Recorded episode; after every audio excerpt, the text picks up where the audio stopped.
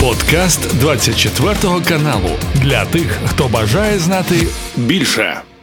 Я б хотіла, аби ми зі статті аналітиків е, видання Forbes е, розпочали. Вони говорять про те, що у Росії невдовзі можуть закінчитися танки та бойові машини піхоти. Чи згідні ви з таким прогнозом? І, зрештою, що на цю кількість насправді впливає? Ну, я не розумію, не зовсім розумію, що має на увазі Forbes, коли вони говорять скоро. Скоро це в найближчі 10 років. Так, дійсно, це скоро. Якщо ми говоримо про 2024 рік, ні, не закінчується. 25-й також не закінчується.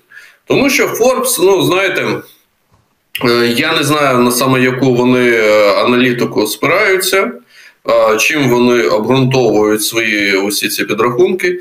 Але в першу чергу, що вони використовують під час свого аналізу, це виключно верифіковані дані по знищеній техніці.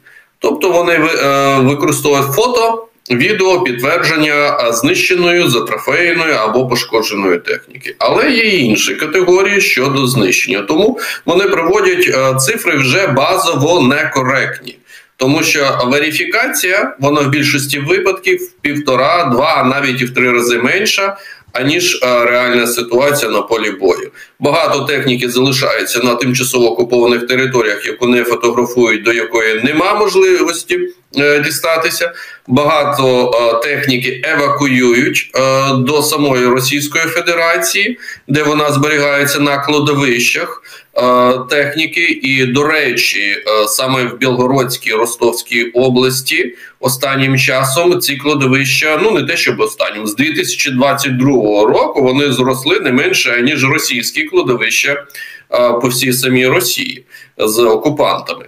І тут знову ж таки виникає інше питання: якщо використовувати навіть не ці фактори для Е, аналізу, а е, фактори накопичення техніки з часів ще радянського союзу з урахуванням накопичення кількості Т-72, Т-80-х, Т-62 танків, Т-54, 55, які також стають актуальними, та навіть Т-90, які вважаються на Росії найсучаснішими, не маючи міналові в світі. Хоча нещодавно вони програли двобій а, проти М2 Бредлі. А, загально то а, кількість значно більша. Росія втратила тисячі одиниць важкоброньованої техніки, основних бойових танків, але і тисячі в них залишаються на складах ще з часів радянського союзу, і вони мають можливість її відновлювати. Тому на найближчі півтора-два роки в них є можливість компенсувати втрати що по танкам, що до речі, і по ББМ. А, І тут дуже цікавий момент. Вони все ж таки, на відміну від танків, виробництво ББМ налагоджено, але вони зараз орієнтуються виключно на відновлення. Е, тому в 24-му році ми не побачимо омріяного закінчення танкового потенціалу російських окупантів. На жаль. На жаль, але якщо ми з вами говоримо про озброєння ворогів і українське, також то хотіла ще з вами поговорити про безпілотники. Все більше негараздів дрони камікадзе, зокрема, приносять для окупантів. Вони продовжують. Е, жалітися і нарікати на те, що на фронті в українських сил оборонів є так звана ціла карусель. Е, дронів, які заважають їм окуповувати українські території і вбивати українців. І навіть нещодавно британська розвідка в своєму звіті написала, що російським окупантам доволі важко протистояти українським ФПВ на лівобережжі Херсонської області. Е, пане Олександре, як гадаєте, хто зараз виграє ось цю fpv гонку назвімо це так? Адже допоки окупанти відчувають певні негаразди е, через українські безпілотники. Е, вони ж самі продовжують насичувати фронти різними дронами, буквально цуплять тактику в українських сил оборони. Ну так і є. Вони багато що копіюють і намагаються відтворити саме в своїх реаліях, в своїх можливостях. Лівобережжя Херсонської області це взагалі унікальний випадок, тому його приводити в приклад. Ну це е, у порівнянні з Запорізькою областю, Донецькою та Луганською не зовсім коректно, е, тому що по лівобережжю не так працює інтенсивно російські комплекси РЕП. Вони там є, є окопні РЕП, є самі комплекси РЕП, але їх використання обумовлено ось чим. Окопні РЕП вони мають обмежений радіус дій, і не завжди вони ефективні на 360 градусів. А якщо ми говоримо, і, і, і саме їх можна таким чином, ну. Вводити в оману, назвемо це так, і наносити удари. А з іншого боку, якщо ми говоримо про комплекси повноцінні е, комплекси е, РЕП механізованого типу, там на колісному шосі, на е, гусеневому шосі, Е, які мають значно інші е, по можливостям характеристики та можливості, то їх е, ризиковано розміщувати десь близько біля лінії боєзіткнення по лівому берегу, тому що з правого берегу відпрацьовує артилерія. Вона відпрацьовує вглиб на 30 навіть кілометрів на 40 кілометрів, іноді навіть використовують М142 Хаймерс. Це плюс 70-80 кілометрів. Отже, знаходження а, таких комплексів а, ризиковано. І е, лівий берег е, це унікальний випадок. Якщо ми говоримо про Луганщину, Донеччину е, та е, Запорізьку область, росіяни там достатньо активно використовують комплекс РЕП для того, щоб протидіяти нашим дронам. При цьому вони також використовують дрони, і на жаль, у цьому випадку вони все ж таки мають і деяку перевагу. Чому тому, що е, основні е, замовлення відбуваються в країнах, таких як Китай. Китай, коли отримує якесь замовлення. Наприклад, на 100 тисяч 200 тисяч е, дронів, ну якась китайська компанія, вона віддає перевагу саме тому замовнику, який е, робить найбільше замовлення. А у Росії значно більше фінансові можливості у цьому питанні. Вони замовляють там одразу по 100, по 200, по 300 тисяч дронів і виконуються саме їх замовлення. Всі інші вони в черзі, а в тому числі безумовно і е, українська складова.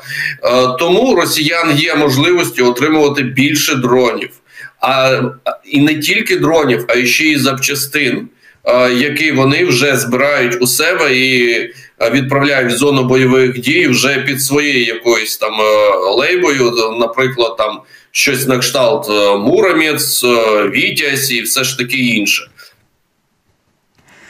От, пане Олександре, якщо загалом до Ситуації на фронтах перейдемо з вами після озброєння. Нещодавно командувач сухопутних військ збройних сил е, України, генерал-полковник Олександр Сирський, е, розповів, що російське командування не досягло своїх цілей, а відповідно зимовий наступ росіян наразі не має успіху. Це однак не означає, що вони планують відступати або просто не знаю, зберігати якийсь режим тиші чи щось інше. Навпаки, на деяких напрямках вони суттєво посилюють свої атаки.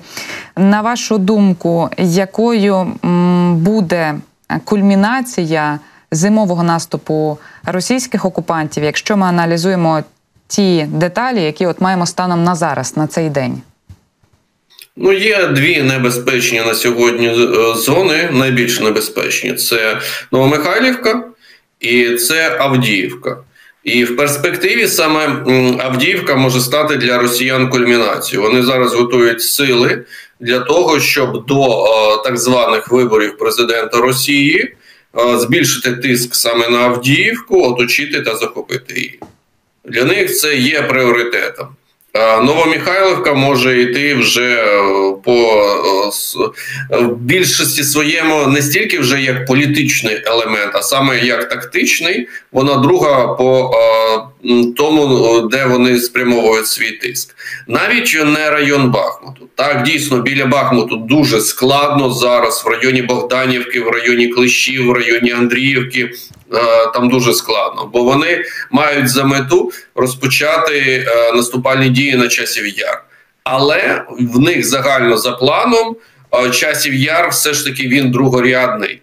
Вони тиснуть, створюючи умови для подальшого вже наступу на Це містечко, і це може відбуватися наприкінці серпня, на початку вересня, вже або наприкінці літа, або на початку осені, чи всередині осені, там на жовтень цього року. Але поки часів яр він не настільки пріоритетний, як Авдіївський напрямок, або саме ось ця лінія між Новомиха... Е, е, від Новомихайлівки до Вугледару. Вугледар, до речі, також знаходиться під загрозою. Вони ще до нового року могли розпочати там наступальні дії, але вони їх не розпочали. Чому?